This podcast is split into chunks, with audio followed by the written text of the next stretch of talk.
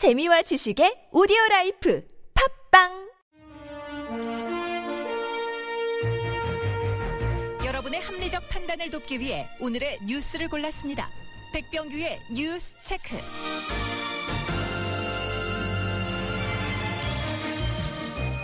네, 시사평론가 백병규 씨 오늘은 전화를 연결합니다. 여보세요. 안녕하십니까. 네네 안녕하세요. 자 오늘 첫 소식은 어떤 소식입니까? 네, 그 새누리당 혁신 비대위가 오늘 그 유승민 의원을 비롯한 그 탈당파, 탈당파 의원들의 그 복당을 결정하지 않았습니까? 네네. 여기에 대해서 그 친박계 과연 어떤 반응을 보일지 주목됐는데요. 네. 일부 친박계 인사들 이 혁신 비대위의 그 복당 결정을 그 쿠데타라면서 이 격한 반응을 보이고 있습니다. 네. 이 친박계인 그 김태음 제1사무부총장은 그 언론과의 인터뷰에서 일부 혁신 비대위원들이 그 비밀리에 작전하고 쿠데타를 하듯이 복당을 밀어붙였다면서 그 수용할 수 없다는 반응을 보였습니다. 예, 예. 이 김태음 사무부총장은 그 특히 이 혁신 비대위 그 비공개 회의에서 이 권선동, 김영우, 이학지 의원이 그 일괄 복당에 대한 분위기를 잡고 이 정진석 원내대표도 그 이에 동조해서 결국 그 승인이 이루어졌다면서 어, 이들이 김희옥 위원장을 그 협박하듯 압박한 것으로 안다고 주장하기도 했습니다. 네네. 혁신 비대위 내부의 그 회의 결정 과정까지를 그 낱낱이 공개하는 것인데요. 네. 상당히 좀 이례적이죠. 네. 이 복당 결정에 그만큼 이제 경항돼 있음을 이 시사하고 있는데요. 네. 이 친박의 김진태 의원, 이 보도 자료까지 내서 그 당은 비싼 생각 가진 사람들이 모여 있는 곳인데 이런 분이 들어오면은 이 단합이 되기는커녕 분란만 커진다면서 이 비대위에서 그 마음대로 결정할 게 아니라. 즉각 의총을 열어서 의원들에게 물어봐야 한다고 촉구하게 됐습니다. 예. 그 예정됐던 고위 당정청 회의도 취소됐다고던데 뭐 이것과 연관이 있다고 봐야 되는 겁니까? 네, 뭐 오비일학이라기 오비기라고 보, 오비일학이라고 보기에는 굉장히 좀 이례적인 일인데요. 이 정부와 그 청와대 새누리당 그 내일 오후 그 삼청동 국무총리 공간에서 그 고위급 회의를 열어서 이 동남권 신공항 입지 선정 문제 그리고 그 기업 구조적 문제 등을 이제 다룰 예정이었는데요. 네. 그러나 그 전격 취소가 취소가 됐습니다. 네. 특히 그 내일 예정된 그 당정청 회의는 오늘 오전에 잡혔다고 합니다. 예. 그러니까 그 반나절도 안 돼서 이 그 이제 회의가 그 취소가 된- 됐는데요. 예. 그 배경이 무엇일까? 지금 그 여권 내에서도 상당히 좀 궁금해하는 사람들이 많은데 네. 어쨌든 그 20대 국회 그 첫그 당정청 관계는 이 첫발부터 좀 삐거덕거리는 이런 모양새를 보이고 있는데요. 네, 아, 그 오늘 내일 이제 그 친박계 의원들이 그 어떤 반응을 보이느냐 좀 주목해야 될 것 같습니다. 뭐 김희옥 혁신 비대위원장 같은 경우 거치 고민에 들어갔다는 지금 보도도 나오고 있는 상황이니까 네, 맞습니다. 좀, 좀더 봐야 될 것 같고요. 자, 복당이 결정된 당사자들의 반응은 어떻습니까? 일단 그 복당 결정이 난 것은 그 탈당파 의원 7명 가운데 그 복당 신청을 한 4명이죠. 네네. 어, 다른 그세 명의 의원들은 일단 새누리당에 이제 먼저 그 사과를 요구하고 있지 않습니까? 예, 예. 새누리당이 여기에 대해서 반응할지도 지켜봐야 될 것 같은데요. 네. 네, 이거 유승민 의원은 이 보도 자료를 내서 그 혁신 비대위의 그 복당 결정에 깊이 감사드린다고 밝혔습니다. 네.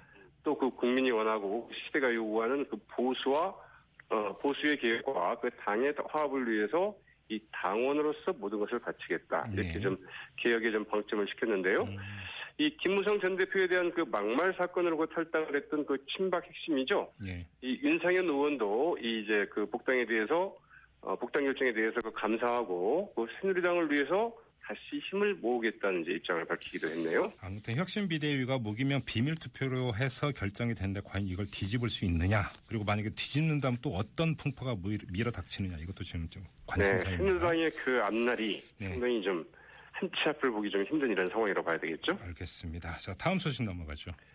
네, 그 박근혜 대통령이 그 거부권을 행사한 그 상시 그 청문회법에 대해서 정세균 국회의장 이 어떤 식으로든 그 합법적인 절차를 통해서 그 법제화되는 것이 바람직하다는 입장을 밝혔습니다. 네.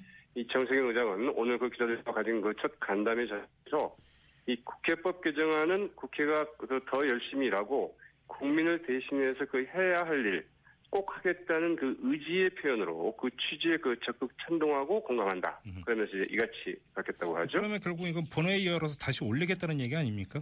네, 이 부분은 좀 더 지켜봐야 될 것 같은데요. 네. 이 정세균 의장은 그 재부의 여부에 대해서는 그 신중한 입장을 보였습니다. 네. 이 재부의할지 아니면 그 재입법 절차를 밟는 게 좋을지 이 부분에 대해서는 그 더 검토해 보아야 된다는 입장을 밝혔는데요. 네. 네, 그 논란이 될 수 있는 그 대부의 여부에 대해서는 일단 국회 차원의 그 유권 해석이 먼저 필요하다. 이런 입장은 뭐 이전에도 좀 밝힌 바 있죠. 네네.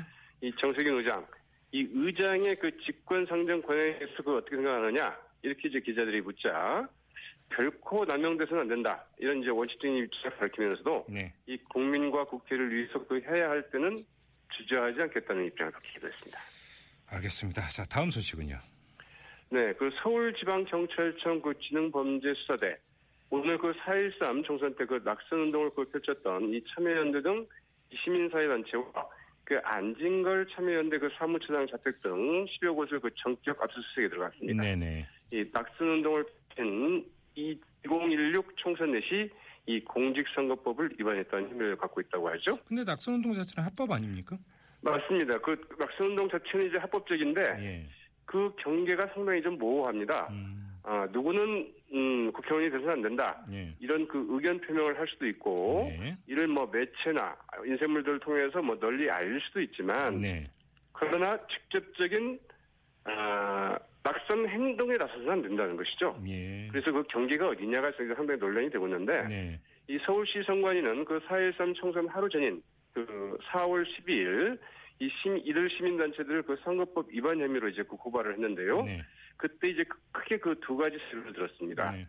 이 총선 내시 그 낙선 운동 쪽에 그 집회를 개최했다는 것. 네. 그리고 이 선관위의 그 사전 신고 없이 이 설문조사를 빙자한 그 여론조사를 실시했다. 이제 이런 예를 들었었거든요.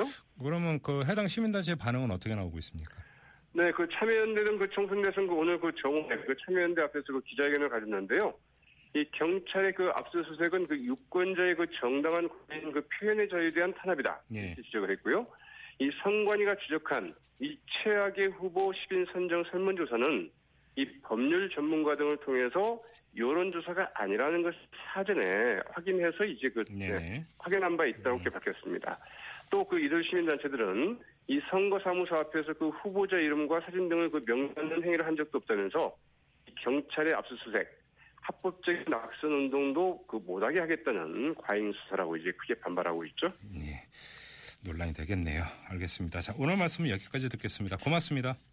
네, 고맙습니다. 네, 지금까지 시사평론가 백병규 씨였고요. 자, 지금